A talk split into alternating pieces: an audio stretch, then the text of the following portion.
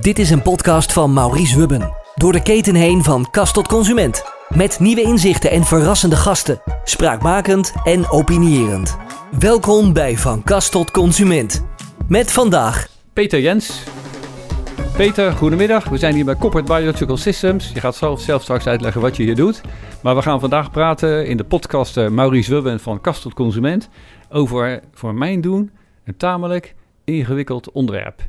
We gaan het hebben over biologie, wat de plant doet, wortels... hele kleine mechanismen, een uitvinding, een Italiaanse professor. Wat gaat dit betekenen voor welke sectoren? En wat wil je op termijn dat dit gaat doen voor de wereld? Daar gaan we het over hebben de komende tussen een half uur en drie kwartier. Meestal wordt dat drie kwartier. Maar we gaan eerst Peter Jens introduceren. Peter, wie ben je, wat doe je en wat doe jij in dit project? Ja, dankjewel Maurice. Ik ben ongeveer 60 jaar oud. Ik heb veel bijzondere dingen gedaan in mijn carrière... En ik heb nu verschillende verantwoordelijkheden bij Koppert. Als directeur lange termijn allianties en samenwerkingen. Als medeverantwoordelijke voor educatie en innovatie bij de machtig mooie Koppert Foundation. En als CEO van een jonge dochter van Koppert, A&D Biopharma. Als we het hebben over Koppert, als ik even mag introduceren. We zijn hier bij Koppert Biological Systems Berken en Roderijs. Ik heb hier gewerkt, maar veel mensen denken ook wel eens dat ik bij Rob Baan gewerkt heb. Bij die Koppert zijn we nu niet. We zijn bij Koppert van de Basis. Ja, maar als we het goed doen, als je het goed bekijkt, werkt eigenlijk iedereen voor Rob Baan. Direct en indirect, ja. En ik ben van jongs af aan geïnteresseerd in hoe dingen echt werken. Wat we er nu nou echt van weten, wat we echt ermee kunnen doen. Zonder de mensheid, de planeet en al het leven erop echt tekort te doen. En mijn werk is mijn hobby, mijn studie. Ik heb een fijne relatie, 3 kinderen... en ik woon afwisselend in vliegtuigen, in Brussel en in de Blauwe Ardennen. Dat is goed wonen, toch? Ja, fantastisch. En lekker afwisselend, zoveel huizen. Mm-hmm. Ja. We gaan het hebben over het onderwerp. Alleen kun jij dat ook zelf volgens mij veel beter inleiden als ik. Ik heb er wel eens dingen over gehoord. Ik heb de professor waar we het straks over gaan hebben ook wel ontmoet. Hij heeft mij in het Engels uitgelegd waar het over ging. Alleen ik heb die biologische achtergrond helemaal niet. Maar hij heeft een ontdekking gedaan aan de Universiteit van Napels. Peter, kun je eens in een notendop uitleggen. We gaan gewoon naar de volgende vraag. Wat is hier nou aan de hand? Waar hebben we het over? Ja, om het simpel uit te leggen. Daar hou ik van. Simpel. Jip en Janneke. Ja. Iedereen weet wat het is. Iedereen heeft het gezien. En goede tuinders en boeren die kunnen ermee werken. Het gaat namelijk over het simpele feit dat te veel van hetzelfde is dodelijk voor hetzelfde. Als je naar een boom kijkt, dan zie je dat de zaailingen van die boom in het begin wel goed groeien onder de kroon. Maar na verloop van tijd sterven ze af. En de zaadjes die wat verder van de boom gevallen zijn, die doen het best. Daarom kan je ook het beste je kinderen zo vroeg mogelijk het huis uit doen. Is dat gelukt? Ja, dat ging al vrij snel. Eigenlijk ging ik het huis uit, maar dat is wat anders. Ja, maar in ieder geval die afstand. Ja. Dus wat het principe behelst is dat DNA in de grond zorgt ervoor dat hetgeen dat daar groeit niet zo goed kan groeien. Dus DNA heeft in de cel een belangrijke functie. Het vertelt wat we doen, of ik een advocaat word, of ik blauwe ogen heb, of ik gymschoenen leuk vind. Maar het DNA buiten de cel, die geeft ook een signaal af aan dezelfde soort om te stoppen met groeien. Destijds van het verhaal van de professor kan ik me herinneren. Een boom staat te groeien. Op een gegeven moment vallen er blaadjes uit de boom. Die blaadjes komen in de grond, op de plek van die boom, bij die wortels. Dat is dat de boom in aanraking komt met haar eigen DNA. Dat vindt die boom of die wortels, of in ieder geval die cellen in die wortels, niet zo fijn. Er gebeurt iets. Ja, wat er gebeurt is dat als een worteltje van een tomatenplant in het substraat of in de grond hetzelfde DNA aantreft, dan schrikt hij een beetje. Hij denkt van, wat? Zijn er nog meer plantjes hier? Is het misschien wel te druk voor me? En wat er gebeurt is dat er een heel klein wondje ontstaat op die wortel, op de plaats waar het DNA die wortel raakt. De plant die schrikt en stuurt een signaal af naar de rest van de plant. Van jongens, het is misschien te druk hier, het is niet gezond voor ons. En de plant sterft af na verloop van tijd. Dus de DNA laat het plantje schrikken. En de zorg, daar komt een hele cascade van andere effecten uit. Van allerlei reacties die wij nooit hadden voorzien. En die nu is gevonden, ontdekt door een professor met een team in Napels. Ja. Wat gebeurt daar? Wat is dat voor man? Of tenminste, hebben we uitgelegd wat in de notendop deze vinding behelst? We hebben het ontdekt bij planten in 2013. Ja. Maar vrij snel daarna dachten we van, nou, dit is misschien een breed biologisch principe en zou het ook kunnen werken op andere organismen. Nou, we zijn gaan testen op bacteriën, gram-positieve en gram-negatieve.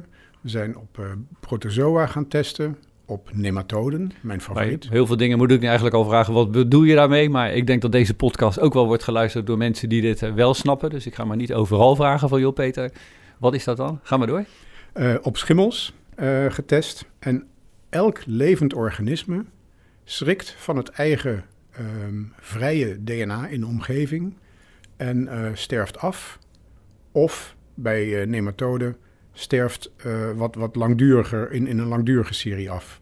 Dus als een nematode zelf DNA opeet, dan zie je tot aan de 6e generatie dood en verderf. Dus DNA doet echt iets wat negatief is voor het systeem. En dat is ook wel iets waar we mee in de dagelijkse praktijk en ook in de wereld van Koppert Biological Systems wat kunnen natuurlijk, die basiskennis. Ja, en het is heel verleidelijk om heel snel naar nieuwe biocontrol te gaan. Ja. Maar vergeet niet dat het niet alleen over biocontrol moet gaan, maar ook over nieuwe systemen. Dus niet alleen nieuwe potjes met een productje erin, maar ook zorgen dat tuinders en telers gezondere planten kunnen produceren. En dat betekent dat je ook moet nadenken over hoe je dat zelf-DNA uit het substraat of uit de grond moet kunnen halen. En daar zijn we ook mee bezig. Je spreekt over we. Laten we eerst even beginnen over deze vinding. Hoe noemen we dat? Je twittert onder de naam A&D nog iets, maar wat is nou een hele fijne, compacte manier om het te noemen? Even lekker simpel in een woord of een naam, waar we het over hebben. Ja, je zou het kunnen zeggen DNA-zelfremmendheid. Ja. In het Engels noemen we het DNA-self-inhibition of zelfs DNA-self-toxicity, maar zelfremmendheid vind ik wel het mooiste. Kan ik wel wat mee, die snap ik goed, ja.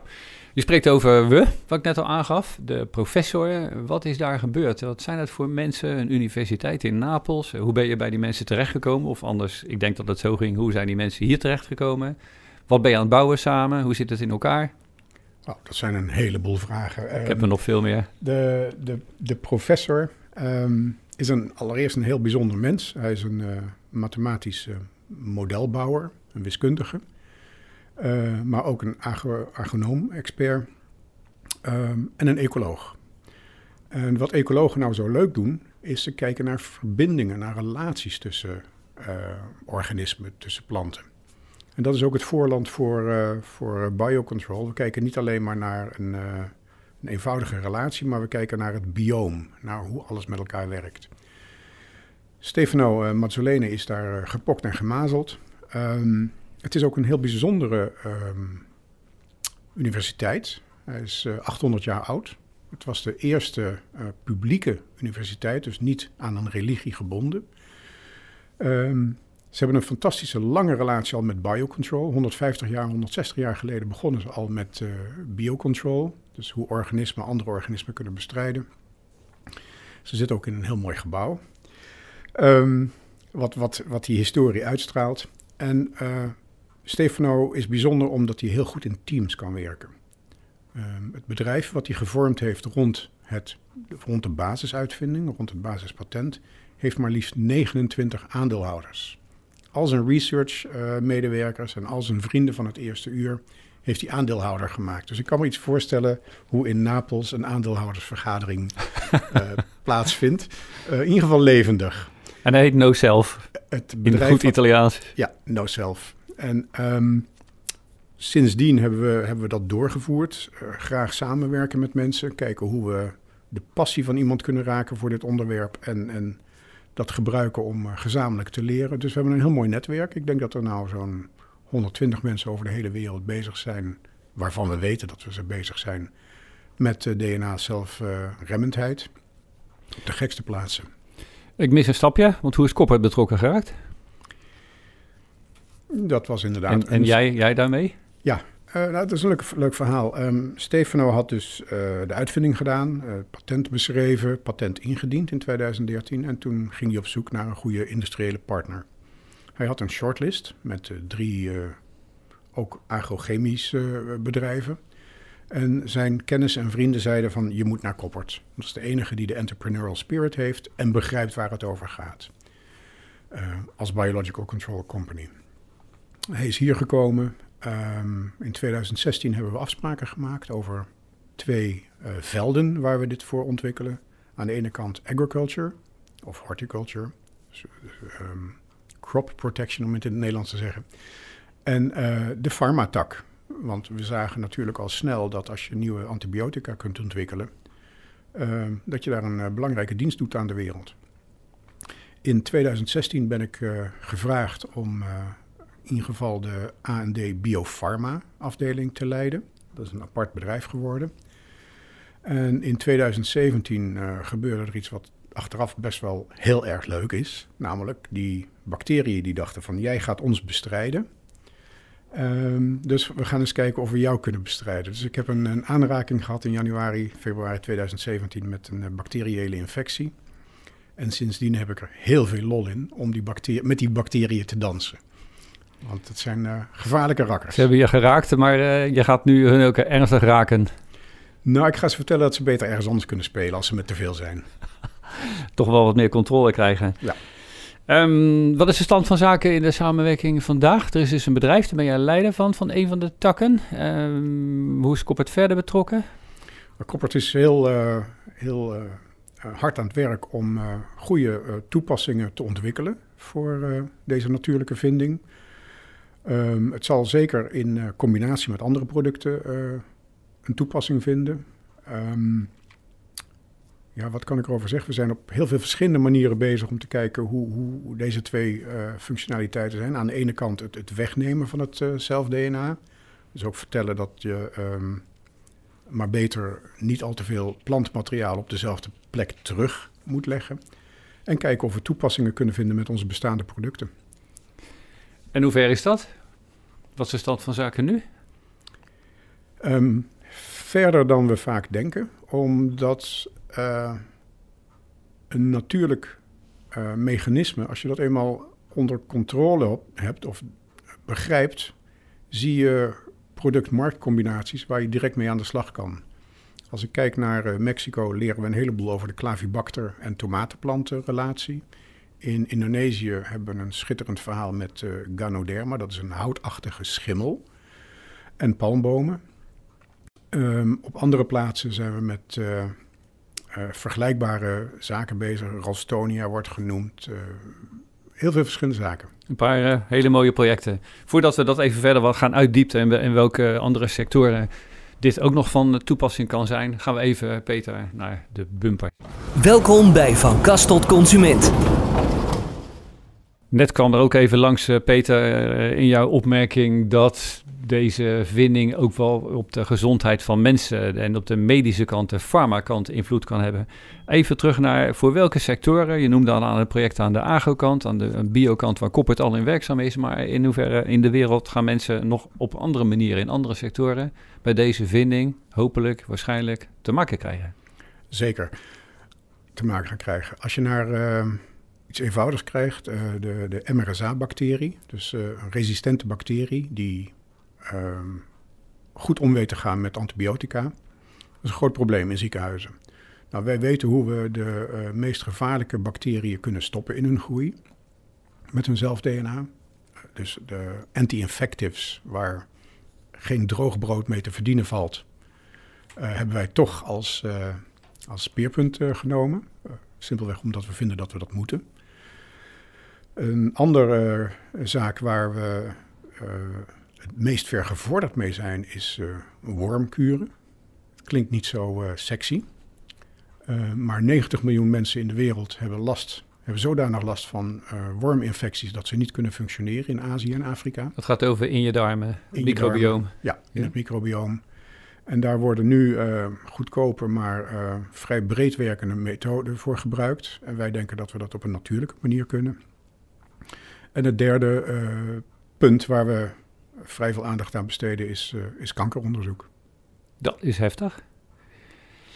Ik heb een persoonlijke vraag. Bij de introductie heb je verteld, je bent 60, 3 kinderen. En je bent altijd gefascineerd geweest bij vragen, hoe komt het, hoe werkt het en hoe natuurlijk is dat? Hoe bestaat het dat jij van deze materie alles blijkbaar begrijpt? Qua hoe de vinding van de professor in Napels in elkaar zit, maar ook dat je mee kan denken in die toepassingen. Nou, hoe veelzijdig ben jij? Nee, ik heb een voordeel dat ik er niets van snapte toen ik het op mijn tafel kreeg. Dus ik moest alles opnieuw leren. Dat voordeel weet ik nu nog steeds. Zeker. En goede vraag, Maurice. Want als we naar genetica krijgen, zijn er een heleboel hele wijze mensen met fantastische machines. Ja. En wij merken dat die ideeën over het genoom nu snel aan het veranderen zijn. Dus wij hoeven niet zo te ontleren.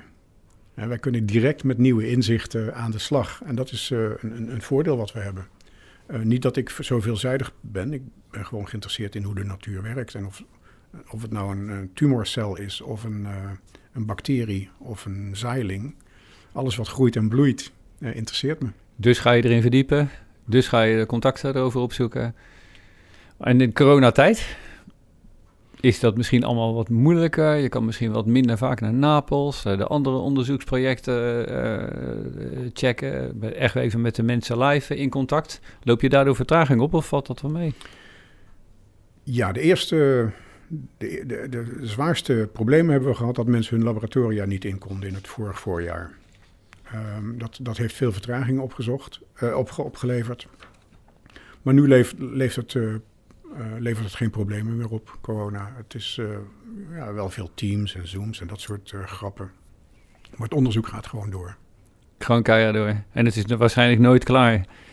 De sociale wetenschappen, daar heeft volgens mij deze vinding ook nog wel mee te maken. En ook op het biodiversiteit. Daar heb je nog niet echt volgens mij iets over verteld. Wat gaat NoSelf of jullie bedrijf A&D Biopharma op dat vlak betekenen? Ja, we hebben wat wetenschappelijke papers in voorbereiding. En dat gaat over lobbycircuit. Waarom lobby? Dat is als te veel gelijkdenkenden iets willen, dan ontstaat er een self-toxicity effect. Wij zien dat in de samenstelling van onze teams. We streven naar een enorme diversiteit aan meningen, aan opvattingen, aan disciplines. En dat is ook een van de zaken die we de sociale wetenschappen willen laten zien. Dat we nu een model hebben, een bewijs, dat we heel actief moeten zoeken naar diversiteit in alles wat we doen. En niet alleen met een eufemisme biodiversiteit ophemelen. Nee, het gaat over diversiteit in alles wat we doen. Ik maak wel een grapje over de board van Koppert. Mm-hmm. Allemaal witte mannen. En dan zeg ik tegen de heren, ja, we zijn gehandicapt omdat er geen vrouwelijke invloed is. Ja. Of geen andere culturen. Want een heleboel vragen die wij hebben in onze projecten kunnen alleen maar beantwoord worden vanuit een veelheid aan meningen, een veelheid aan culturen. Mag ik daar nog iets wat verder over zeggen? Heel graag. Ik was met Stefano in India en wij merken daar dat mensen het heel snel begrijpen, heel snel omarmen het concept, om een simpele reden dat ze zeggen, ja, dat heeft wel te maken met iets wat we 1000 jaar geleden hebben gezien. Oude boeren en tuinders, ook in Italië, maar ook in andere landen, die zeggen, ja, maar dat weten we toch al. Het gaat over rotatie, het gaat over beweging, het gaat over altijd veranderen. En ook in de menselijke structuren moeten we permanent bezig zijn met verandering te zoeken. Is wat onrustig, maar het is wel de veiligste manier.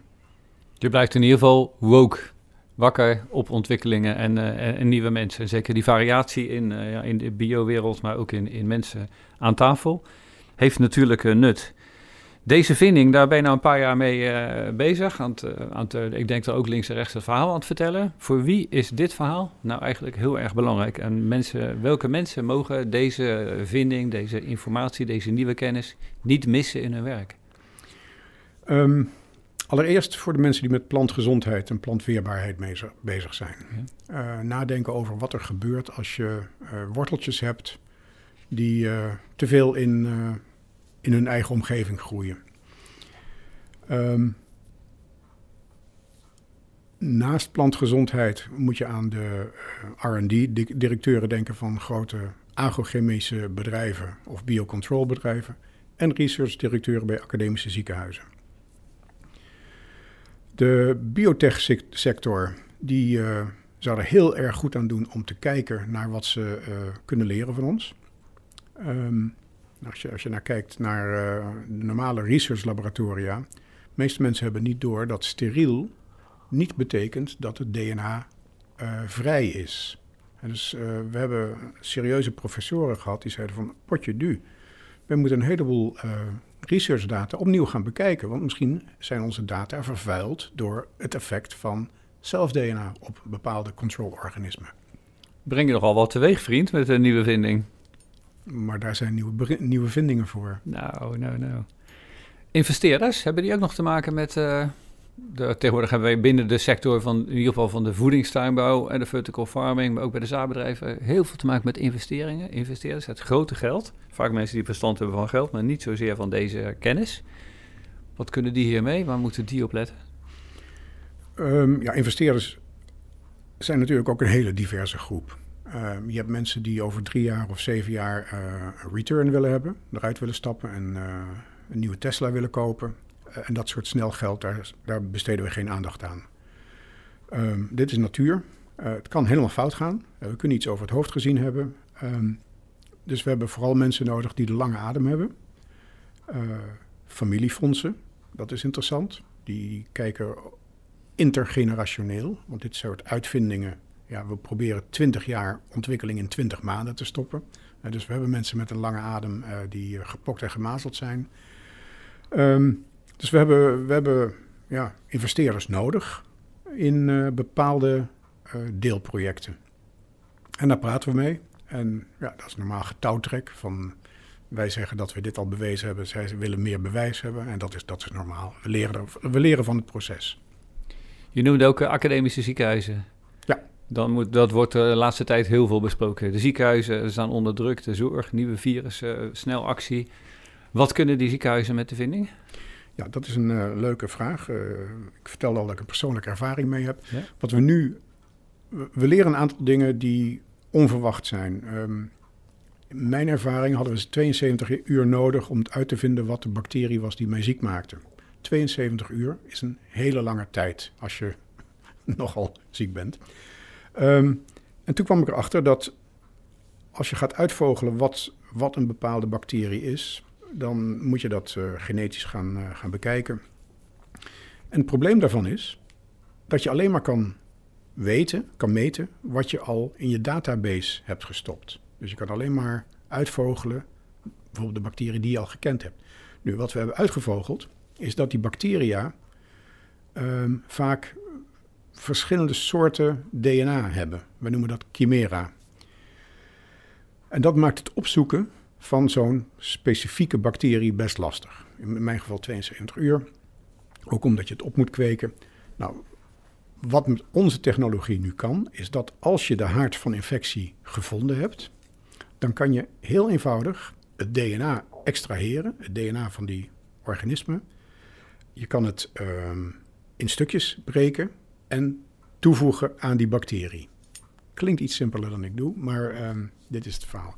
Nou, en wat nou leuk is, dat je dat een academisch ziekenhuis op een magistrale manier zelf specifieke antibiotica kan maken voor die patiënt. Zonder dat Big Pharma daartussen hoeft te komen. Zonder dat je een hele lange logistieke lijst hebt van dingen af te vinken. Dus op maat gemaakte antibiotica, dat is het voorland voor academische ziekenhuizen. En we maken daar hele goede stappen in. Het gaat steeds in het laatste gedeelte over bacteriën. Geldt hetzelfde ook over, even iets actueels, virussen? Waar je wel iets mee of tegen zou kunnen? Of is dat gewoon echt een heel ander veld?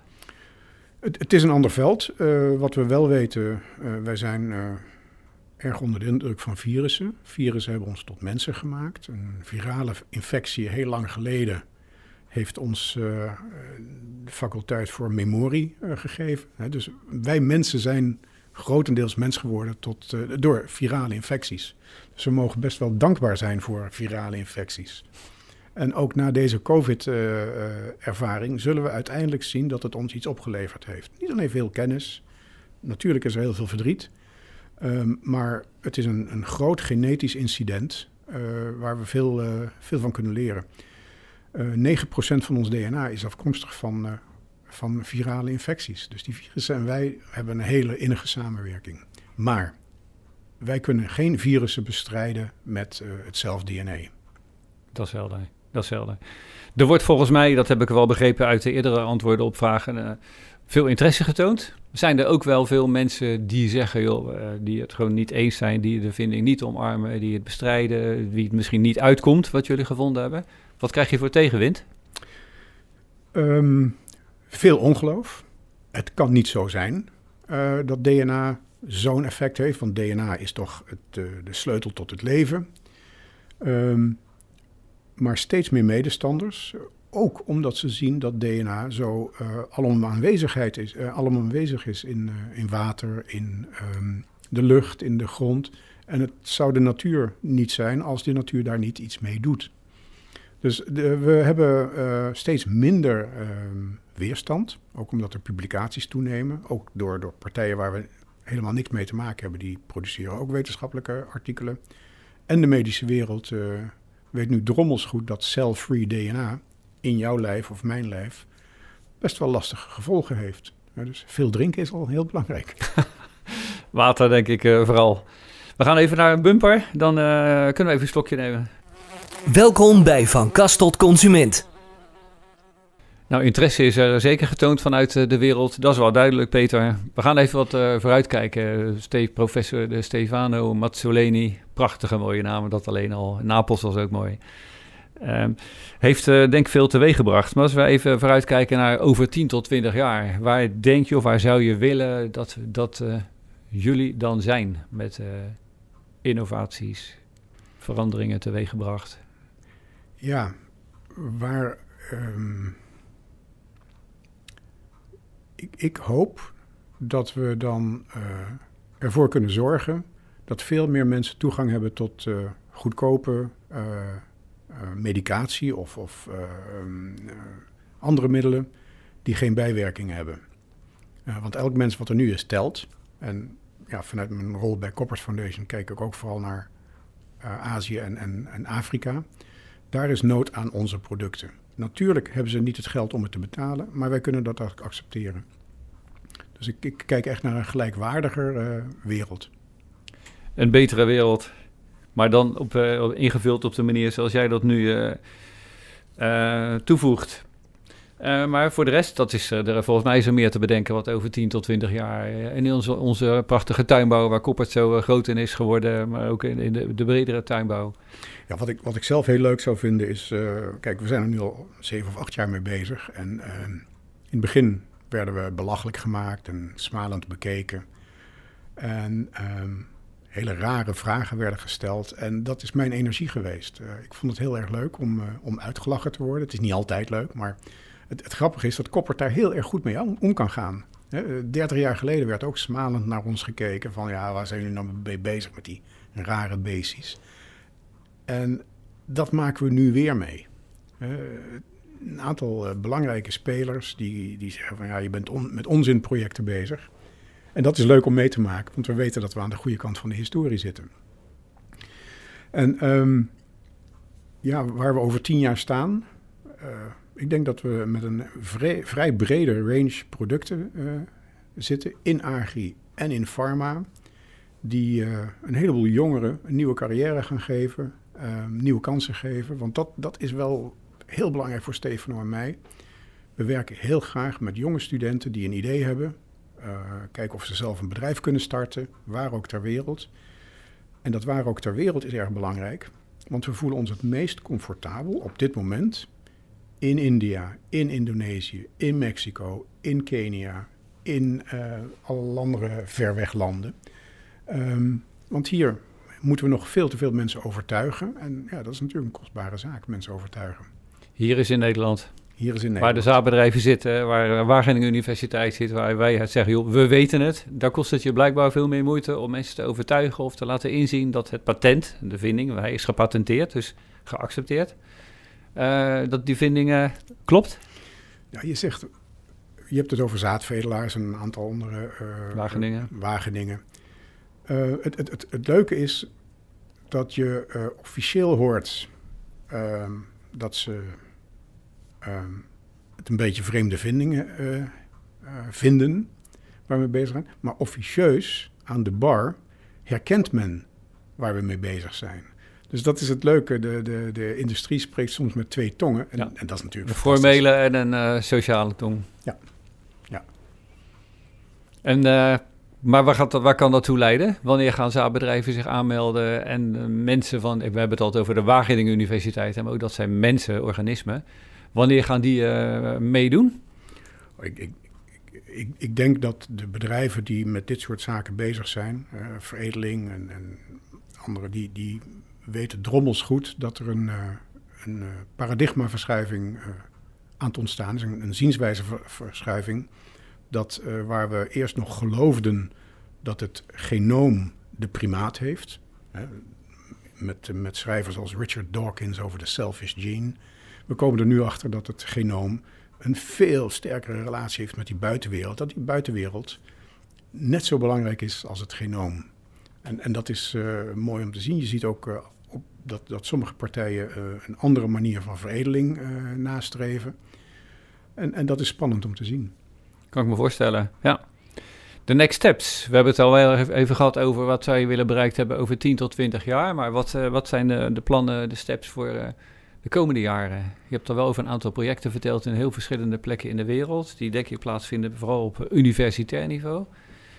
Maar wat zijn de plannen voor de komende 2-3 jaar? Ja, nou, next steps, lopen. Lopen is natuurlijk vallen. En ik ben verslaafd aan vallen en opstaan. Dat geeft me energie. Ik ben ook geïnteresseerd om doodlopende stegen in te kijken, te lopen, om te zien of daar iets hangt. Dus dat willen we blijven doen, die onderzoekingsdrive. Natuurlijk, mijn aandeelhouders die willen heel graag dat ik nu geld op ga leveren. Het laaghangende fruit bekijken, daar zijn we nu natuurlijk volop mee bezig. Anti-infectives, dus antibiotica, kankeronderzoek en de wormpjes. En in agriculture nieuwe vormen van biocontrol. Maar wat we vooral blijven doen, is jonge wetenschappers enthousiasmeren om hun eigen niche te vinden op basis van DNA-self-toxicity. Het is namelijk zo dat de patenten die we hebben, die laten ons toe om heel specifiek licenties te geven aan mensen die in hun regio, in Kazachstan, zeggen... dit is een probleem hier en dit wil ik zo aanpakken. En daar hebben we verschillende patenten voor die we hun kunnen verschaffen... En dat is heel spannend, want daar krijg je nieuwe ideeën mee. Andere next step is het opzetten van specifieke onderzoekslocaties in den vreemde. Want ook daar zien we dat jonge onderzoekers in Kenia of in India of andere landen... die zijn vaak heel erg vindingrijk. Met weinig geld komen ze op hele mooie onderzoeksideeën... die wij direct willen omarmen. Hoe komen die mensen bij jou terecht? Hoe kom je in contact met hun? Waar vinden ze jou? Men vindt ons meestal ofwel via Koppert, ofwel via NoSelf... of via onze website van A&D Biopharma.